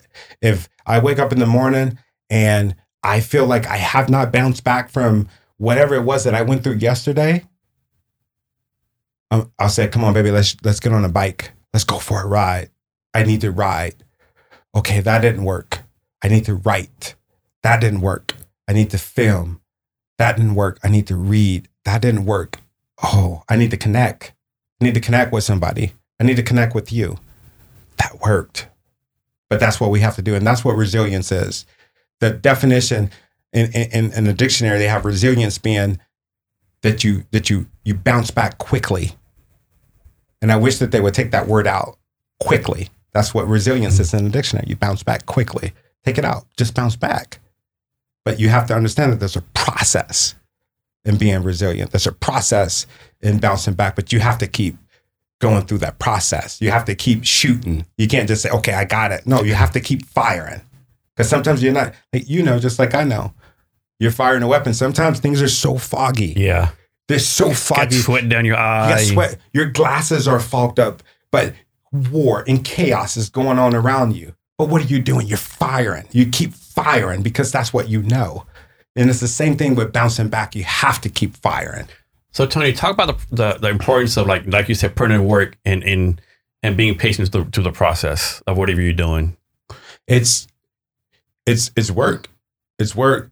And not only is it work for you, but it's work for the people around you. Yeah, people forget that a lot of times. oh my god it's work there's sometimes that like there's sometimes that my community right there's sometimes that my community will say man you're doing such a good job with this i, I see what you just did there and i'm like oh that was nothing that was nothing but it's those moments it's those moments when that community like it pours into you because you you you should you got to have that door open. But it's those moments when they pour into you and they they show you something that you're not seeing. Hmm. and to me that's what it takes. It t- takes that community not only to pour into you but to to to dig into you too when it when it needs to happen. But i definitely i attribute everything to the community Tony, what's your dream speaking engagement? Right? Is it is your dream like speaking in front of a ten thousand millionaires in Madison Square Garden? To speak in a group in front of veterans? Like, what's your dream to do a TEDx talk again or in the future? Like, what's your dream speaking engagement? did we curse on this podcast Yeah, yeah. He said, yeah, yeah. I like how you said that, man. You're like, Yeah, yeah, yeah. yeah, I don't fucking know, man. I I don't know. My it's I, I think about um my my dream is like I got a message, right? I got a message from a couple a couple of different people, but one stood out to me and he was just talking about like I miss the videos that you would do from your car. Mhm. The videos where you had I could he was like I can tell that you had pain in your in your eyes. The things that you were talking about were the things that you were living. And he said, I, I miss those videos. Cause then I'm thinking like, wait, what are you talking about? right? What, what, are you talking about? Because right now I'm trying to, it, it, of course, like everything is, a lot of things are, are, are, are polished. But he was saying he missed that because he he he resonated deeply with those. So I started back doing it in the car videos, right? But that's my dream speech right there. Is not where I'm at, but who's receiving it and how they're receiving it. Somebody told me that it saved their life. Not a speech, but a two minute and 32 second video saying, keep going, don't stop. They said that I saved their life. But little did they know that by them calling me and telling me that, it saved my life. Mm-hmm. It put me in in a space in a spot to know and understand that I I got this. That's my dream stage. That is that is my dream stage. I think that is important to to reach big stages. Just like nobody wants to not grow and and stay stagnant, but the bigger the stage is, the more we can have an impact on those people. So for me, is is staying focused, is staying stand faithful to those people that are faithful to me. So I can give a fuck less uh, about the stage. Is is the person? Okay, that's great. It's oh my god! It's it don't know, man. It's the connections that I make, man. It's yeah, man. Yeah, I don't I don't have one. Okay. Yeah, that's my stage. Tony, what made you? what point? What, what happened to make you decide? You know what? I want to be. A, I want to be a coach. I want to be a motivation person. What? What made? What? How did that happen? Because I needed it. I needed it. I needed it from for me and for the things that I'm doing or was doing, and I'm just like, man, I'm giving it. I'm already. This is what I'm doing. This is what I love to do. I need it. I love to do it. This is the world that I'm in. And I do it for free at the at the point at that point. Man, and I'm having so much fun doing it. I'm having so much fun doing this than wearing a suit every every day to work. You know what I'm saying? Like in my office and freaking going through my Outlook calendars and just, you know, being this like corporate weirdo this is what I live for. This is these this is the things that that I'm doing at night that where my wife is like, put your phone up. you know what I'm saying? Like exactly. Those those are is those moments where it's just like, man, this is this is it. This is it. Tony, what advice you have for people out there who like they know they need a coach, but they're like, man, they they Google coach and all these coaches come right, dozens of hundreds of them right. Yeah. What advice you have people like to pick the right coach for them? That's it. That's where it's at. I mean, there's certain there's certain coaches that they have that um, they entice you know different types of people. You got coaches that will say, "Oh, look at this private jet. Look at this. Look at this. You can get this. You can get that." That appeal for them, right?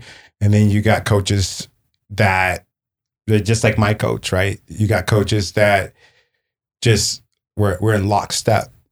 My mentor, we're in lockstep, spirited, lockstep, and we're not talking about finances or anything like that. We're talking about this and that's for me.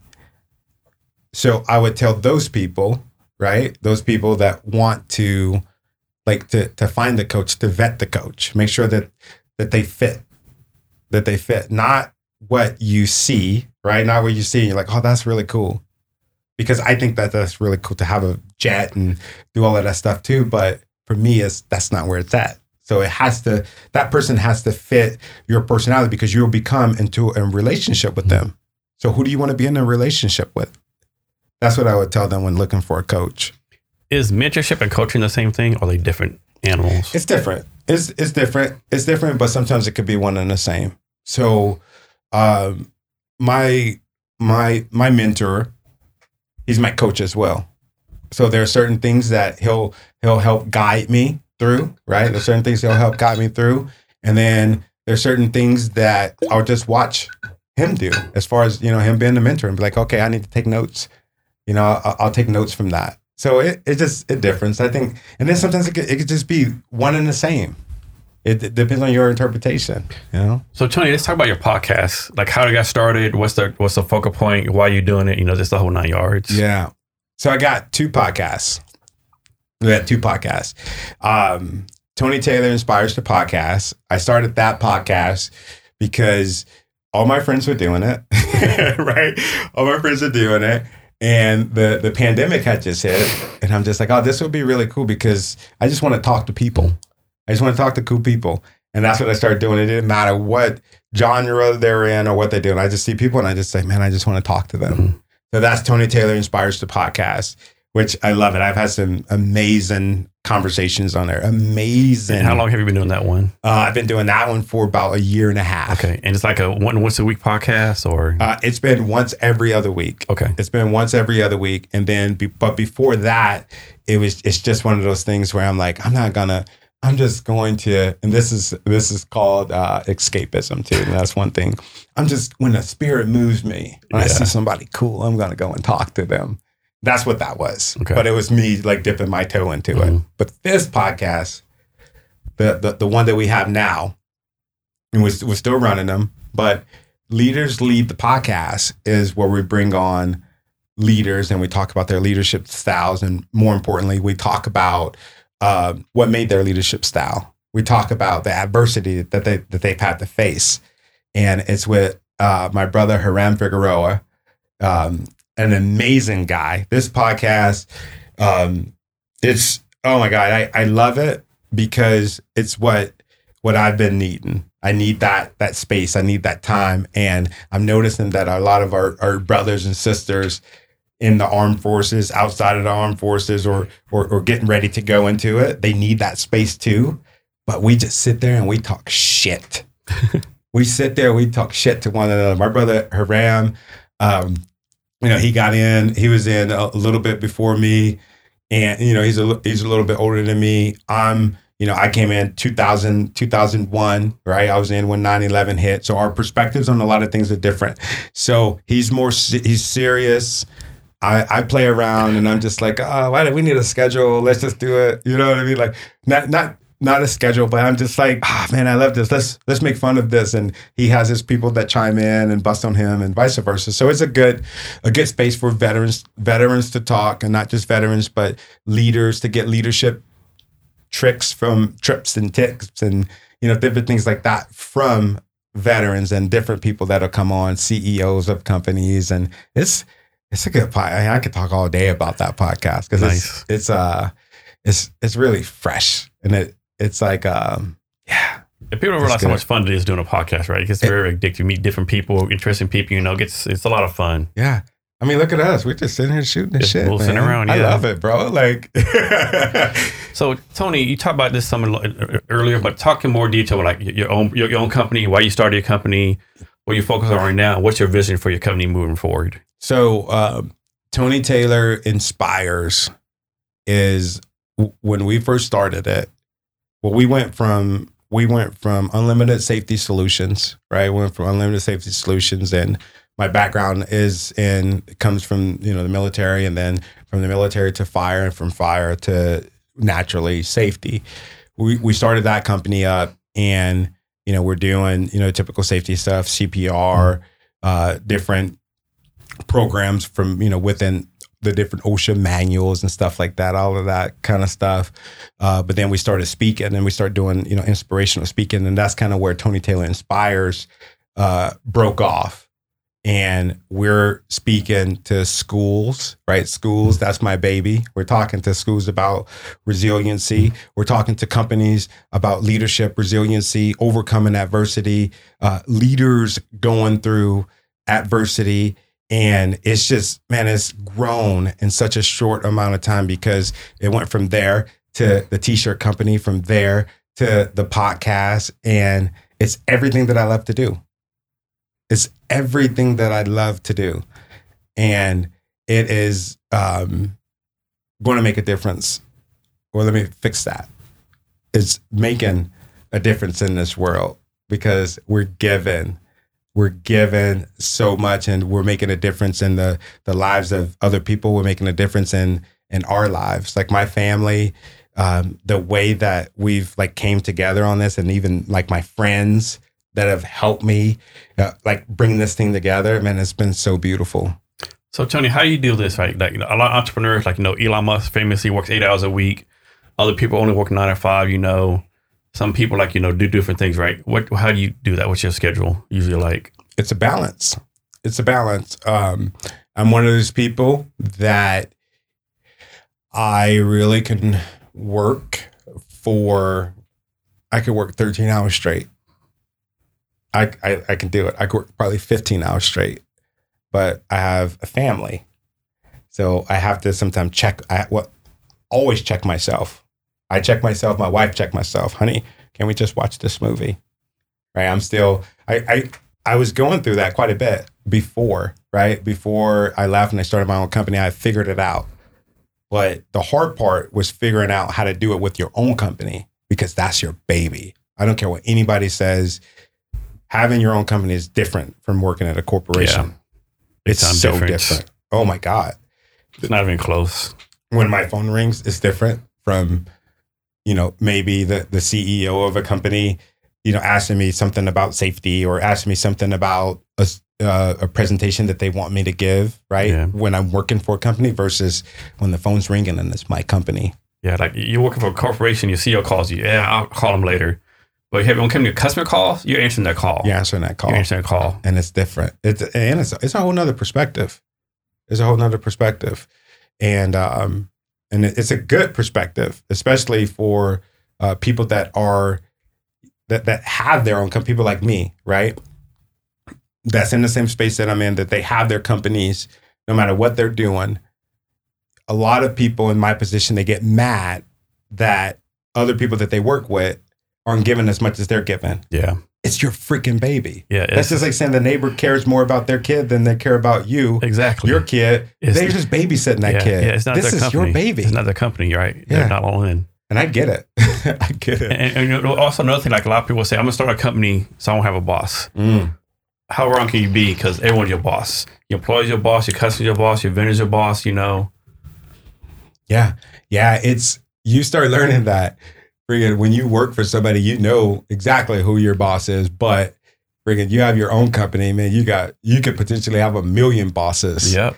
a million bosses out there because before I do what I got to do any anytime I'm always trying to make a phone call to see you know what exactly do you expect from me what do you what do you want so that I can make sure that you're happy so that I can make sure that I'm serving because that's what this is about it's about serving so People don't get that sometimes. yeah, that's what it's about. I I'm often like I walk away puzzled when I leave businesses and I there's not a good experience. Mhm. I'm often puzzled. I'm always thinking like, man, like I just would not be in business if I had to treat a customer wrong, if I had to treat an employee wrong. I don't want anybody to walk away from to to walk away from my company not feeling like that they've been taken care of. And, and people don't realize how easy it is, like to lose a customer, right? Because like I put this on LinkedIn a couple of days ago on a, on a post I was commenting on, right?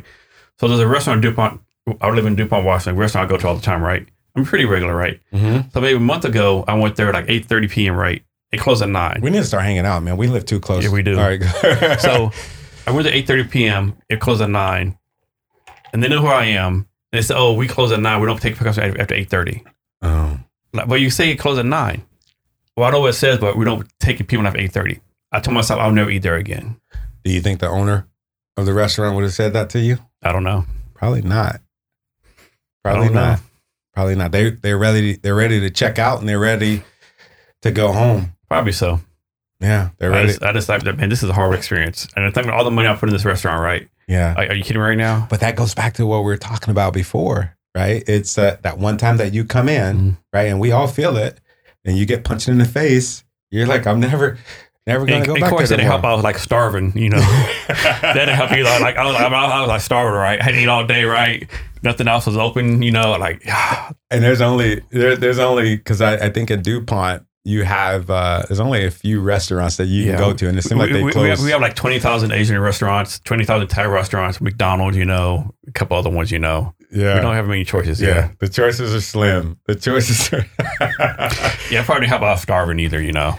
give give him a chance, man. That's the thing too. Um, that I that I've been trying to tell myself is that um, maybe that was just a rough day. Mhm. Maybe that's a rough day because I'm one of those people. You know, hey, you come to my business, I'm going to serve you, Yeah. and I expect that when I go to your business. But then there's some days where they're just they're off. Just like how we were talking about trolls. I'll never forget, and I'm sorry, I'm changing. I'm all over the place, man. That's fine. but it just it reminded me of uh, there was this one individual. I mean, he was trolling me hard, hard to the point where I'm just like, whoa, what is this? And all of my friends, all of my friends start just raining in on them like scud missiles. it was crazy, and I was getting. I'm. I even took it to a word document. What I was going to say. I, I'll admit, uh, you, we, I have those moments, right? I took it to a word document because I wanted it to be spelled right because I was going to give it to him. But then all of a sudden, I felt this um, this urge to look at his page. My wife looked at his page, and we were looking at it together. And I said, "This this man is going through a hardship. He was going through a divorce. He was going through some things with his kids. He was going through some legals. He was just going through it. And I wrote him back, man, I appreciate you. I really appreciate you, you know, taking time to share space. I might have said something like, I, I care about you. Mhm. And like, I wish you well, not in a smart addict, smart ass kind of, I wish you well. I, I really wish you well. Like, please let me know if there's anything that I can do to, to, to help. I didn't hear back from him. yeah. And I think those people that, that work in those restaurants or work in just any place, it seems like like I, I have to tell myself a lot, like, man, a lot of them, they're not getting that good leadership. Yeah. They're not getting they're not getting that. So it's just it's yeah, it's it's hard, man. So, It's, so you know how like your brain works, like something random comes up. So hearing your story about the, the trolls and stuff, I remember seeing some, uh, probably on Facebook, right, where this guy posts like, "Hey, you know, I, I you know I was on highway, this guy cut me off, you know, you know, kind of road rage. I gave him the finger, and I expected someone to finger back. He raised the, the other person raised up the Bible, right? and so he said, I mean, like, oh my goodness, like he like, like put me in a place like like you don't expect it, right? You like you you cussing each other out, cutting each other off the road, giving fingers, the other person like raises the Bible, right? Like it points at it, right? and so he's like, okay, I'm a Christian, like okay, okay, let me calm down, right? wow, that's amazing. I love that. That's a good idea. I should get just go and buy a Bible. Just that's good. It's a good it's a good reminder. Yep. it's a good and the, just like just like for me like i was telling you um sometimes we need those reminders we need those you know Cavness hr inspire Mm-hmm. like we need to to sometimes okay i need to be aligned the bible that aligned it Yeah. yeah oh man that's that's good stuff So Tony, so how do you find your customers for your coaching business? Are you like speaking? It's like how do you find? Like, do you have like a marketing plan? Like you do No. Facebook ads? You just like word of mouth? Nope, nope, nope. I don't. Um, and this is the benefit of actually, you know, en- engaging with the people that you're connected to. Everybody that I've worked with and everybody that I'm working with, hit me up in my DMs, and that was just for me sharing my story. Like I've, I have like pictures of me before of getting ready to do something at work, like years and years ago, where I'm like, I got to remember this moment because I got it locked in my head. This is what I want to do, but I would be sweating because I'm so freaking nervous. But then we'll go kill it or bomb it or bomb it, right? Because I'm not that vain. I've bombed some stuff, but just sh- from sharing that story and, you know, people resonating with that, I've had people, other people send other people to me like, okay, you need to talk to this Mhm. dude. And, you know, we'll, we'll, they'll connect and then we'll just start talking and we'll start working from there. And then they tell somebody else about you. But dude, there's been no marketing with it. And it's, dude, it's, it's my baby. It's the most, I would say the most organic thing that I've done like in my life. And it's so rewarding to see people come out of their, their shell and get in front of a camera and say, dude, I don't need you anymore. Mm-hmm. I don't need you anymore. Not only am not only can I work in front of a camera, but dude, you're fired because I got everything from you. but this person is going to make my stuff. You know, this th- we're going to do a whole production, and I'm just like, yes, like rooting them on because, I mean, that's that's beautiful. I think speaking is is beautiful. Speaking has changed the world. Right? There's speeches. Yeah, you, you go to every pivotal point of time since humankind. There's always been speeches hmm. that have been given to change time. How beautiful is that? How beautiful is it to help somebody on that path? So know? Tony, you bring up a good point. Talk about the difference, and people might think it's not a big. Di- it's a minor. It's actually a big difference. The difference between talking, just talking, like you get, like you practice a speech, you're doing well, rehearse, and then put a camera in front of you. Like how that camera can be a game changer. Oh my God. It's it's real, man. It's real. Um I was talking to somebody the other day about this. It's um walking out on a stage and seeing for me at least and seeing boom it's live, right? When you start seeing the attendees in virtual Mhm. versus on the stage, or not even versus because it's together for me. But there's different emotions that come out every time. I'll never go out and give the same speech. It just it just doesn't happen.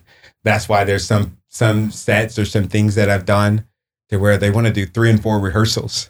And I'm just like, I can't do that. Because it's not coming from there. It's Yeah. coming from here. So I'll go out. I can't go out and throw up every day. Yeah. it's just or for four days in a row. Right.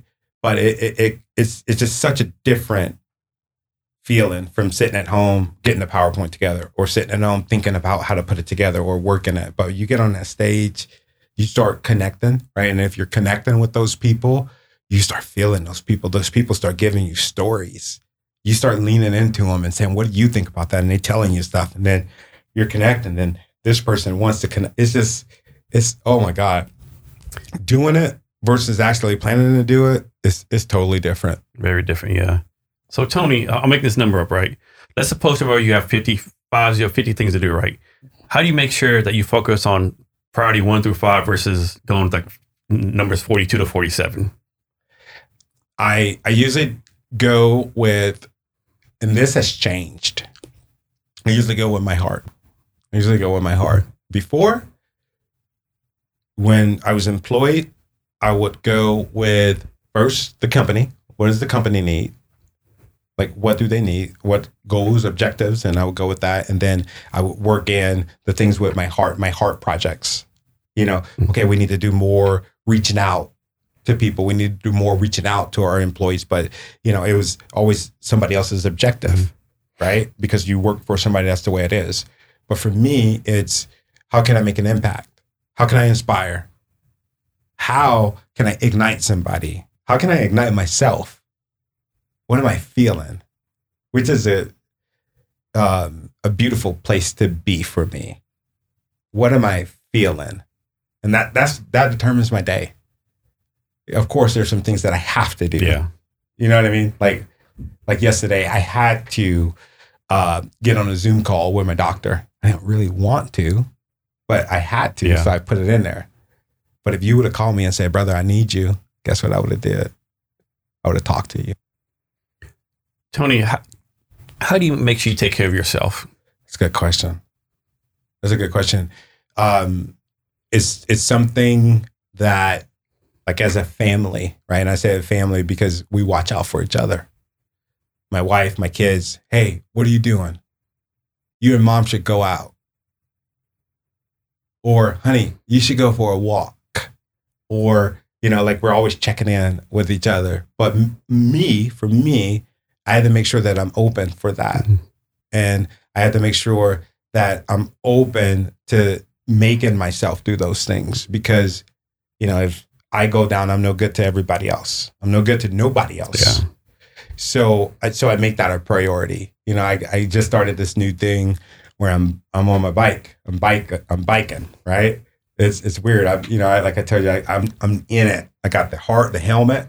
Right. I got speakers on it. I know how fast I'm going. I got the little cool bike. Like I can just do all of this crazy stuff from it. But I'm I'm in it. And uh, the first day I got the bike, I put it on Instagram. got a new bike. Then the next picture, broke my bike. you know what I'm saying? But um, but I do stuff like that, man. I'm I'm I'm on my bike. I'm you know, you might see me freaking in the sound one day. Oh, that's Tony. I'm I'm in my boat. I'm I'm doing I'm changing it up. You know, maybe I go see a play, but I that's and to me that's what what being a, a leader is. Like if we were working in a company together or we were doing something together, is that's one of the first telltale signs if you're grumpy or anybody that we're working with is like grumpy for whatever reason, I, they're not taking care of themselves, man. Yeah, that's a good Telltale point. sign.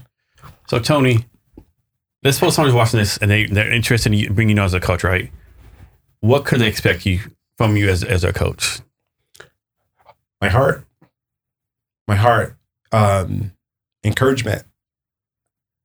The people that I'm working with, I believe in them, and that's easy. The hard part is getting them to believe in themselves, getting them to believe that they're great. They're great, great.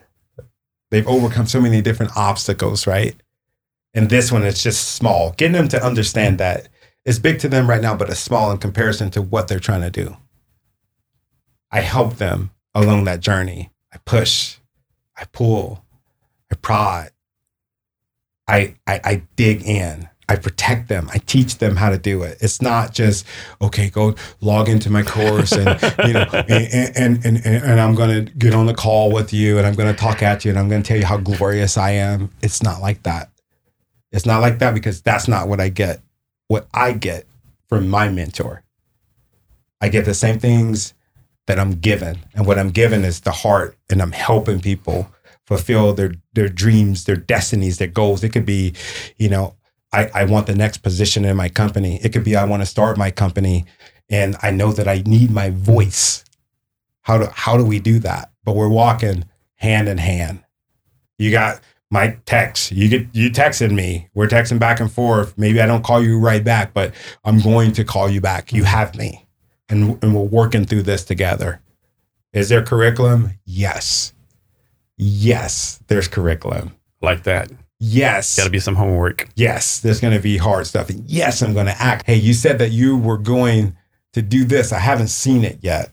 It's not my goal. it's not my goal. This is yours. And you told me that this is what you wanted and that this approach was good for you. So what's going on? Oh, well, I'm a little hung up because I got um okay, send it to me. Let me let me check it out. The speech that you're working on or the pitch that you're trying to mm-hmm. give. Oh, well, I know what's wrong with that. You, you're you're scripted. Come out of that freaking script. You cut out your ums and ahs and ums. Stop. You're holding yourself back. Yeah, speak naturally. Yeah, just freaking talk.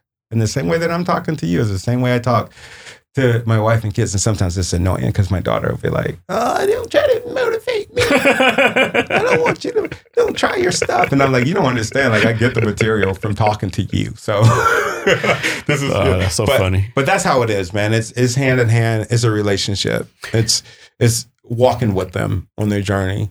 What's your max number of clients you can handle? At this point, I'm only dealing. I'm only dealing with 15, Okay, and that's still a pretty high number, though, right? For It a is. It is. It is. Especially like you know they're uh, like they're reaching out to you. You know, you know. I'm, I'm, I'm seem like you're pretty responsive, right? So Yeah. 15, that's a lot. Yeah. Yeah. I'm I'm responsive through text. LinkedIn, that's a different story because it's uh going in the inbox on LinkedIn. I just tell people, like, especially if anybody's trying to want to reach out to me from your your platform, man, send me an email. Send me an email or a text, man. That always works works best. But um I, I say 15 because I want to make sure that people are getting value. Mhm. I want to make sure that it's not oversaturated. If we're in the Zoom call, you get a chance to talk, right? We're because as a group, because I do a lot of group stuff, I do a lot of individual stuff, right? But I want to make sure that they get everything, everything that I have. So, so yeah, 15, 15 is the magic number.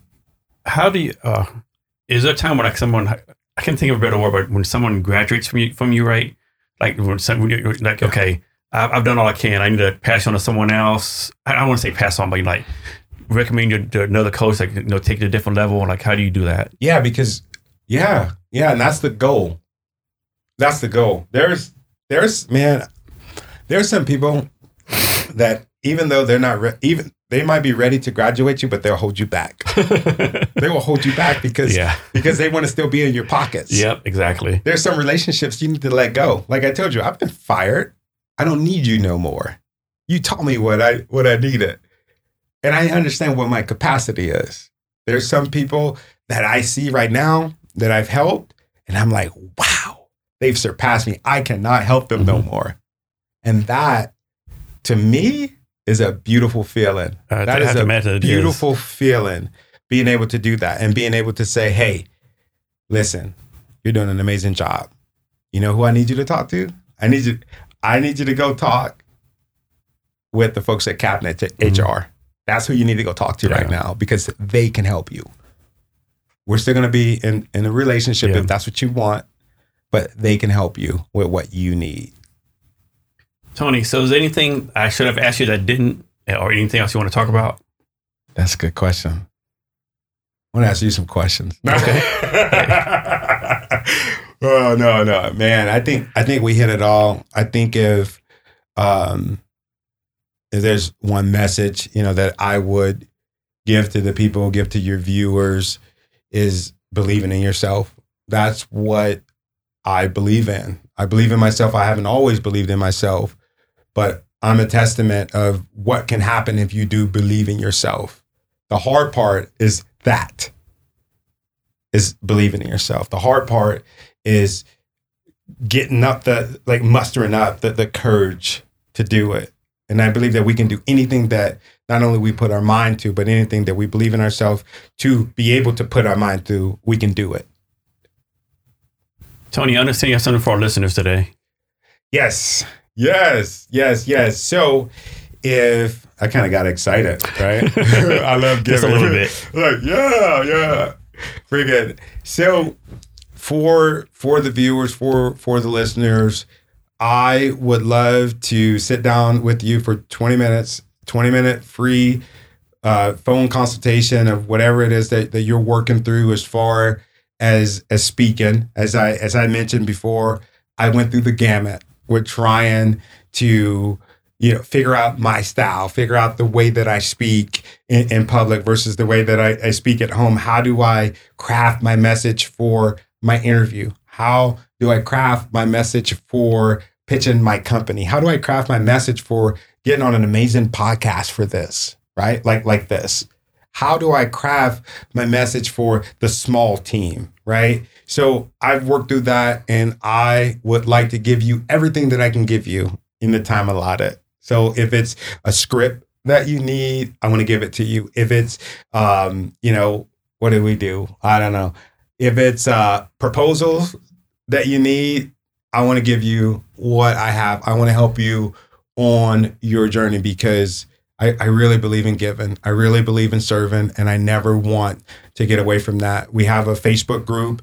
It's called Speak, and that's where I give that information to after we we we get off the call. The Facebook group is called Speak. I'll send you an invite to it. It's a private group uh, of people that I've worked with as far as you know getting them ready for a speech, listening to a speech, and you know sometimes you'll send me something, and I might not say nothing back. I might just give you a smiley face because that's all. I mean, it's it's just that good, and that's how. That's what we're doing. That's what we're doing uh, to give back, and you're not going to be entered into some sort of weird click funnel. I'm not going to automatically put you on my newsletter so you can look at pictures of my dogs and cats, or you, you're not going to have that. It's just And so many times people do that. It's, it drives you crazy, right? yeah. When I was on the elevator coming up, I was I got three of those. So it's not like that. I'm not going to pitch you anything. 100% guaranteed. So, Tony, can you share your social media links so Yeah. people can reach out to you? I can be reached on Instagram, Twitter.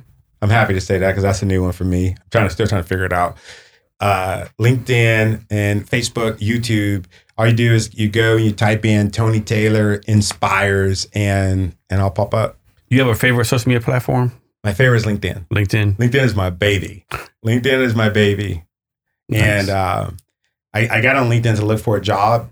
I was looking for jobs, and then I started noticing that you don't get on LinkedIn to look for jobs. yeah. You do not get on. There's so many people. Oh, man, I'm looking for a job. I need to have a job by by May. I'm gonna get on LinkedIn to no, And it's April 29th. no, that's not how you do it. Yeah, you can apply for jobs, but everybody's looking at your social media. So LinkedIn has become, you know, one of those things to where you can express yourself, Mhm. like really express yourself. The last jobs that I had, man, I didn't really even interview for them. They felt like they knew me because of my videos. Yes, exactly. And that's what that's what they hired me on. And that, that experience, it's not just because I'm so amazing, because that's not the case, Mhm. but everybody is experiencing that. So uh, LinkedIn is my favorite because that's your resume. Nobody's really even looking at the words that you have on. They are, but it's they want to see you. They Yeah. want to see how you roll. So yeah, LinkedIn is my LinkedIn is my favorite. And to our listeners, we'll have the link to his gifts and his social media on the show notes. You can find the show notes at www.cavnesshrblog.com. And don't forget to sign up for the Cavness HR beta testing for our uh, upcoming HR platform at www.cavnesshr.co. So, uh, Tony, we're coming in with this great talk. Can you give us any wisdom or advice on anything you want to talk about? Yeah, I just closing words. Um, anything that you got going on inside of your life, make it happen. There's so many obstacles. There's so many things that are put like up against us, right? They're there to make us stronger. They will make us stronger. Anything and everything that you've been through already, you've surpassed it. You're still alive. So the things that you were worried about yesterday, like you didn't die from it because you're listening to this message. Remember that. Hold that. Hold that because it is the truth. It is self evident. And keep going. Like you can do anything that you put your mind to, put your action through, change your mindset, do the things that you need to do to make it happen. Tony, thanks for your time today. I really appreciate it. Thank you, brother. That was good. And to our listeners, thank you for your time as well. Remember to be great every day. Thank you for listening to this episode of the Jason Cavness Experience. Be sure to connect with us across social media at Cavness HR. Thank you, and remember to be great every day. You know, You've got to pump it up, don't you know? Pump it up. You've got to pump it up, don't you know? Pump it up. You've got to pump it up, don't you know? Pump it up. You've got to pump it up, don't you know? Pump it up. You've got to pump don't you know?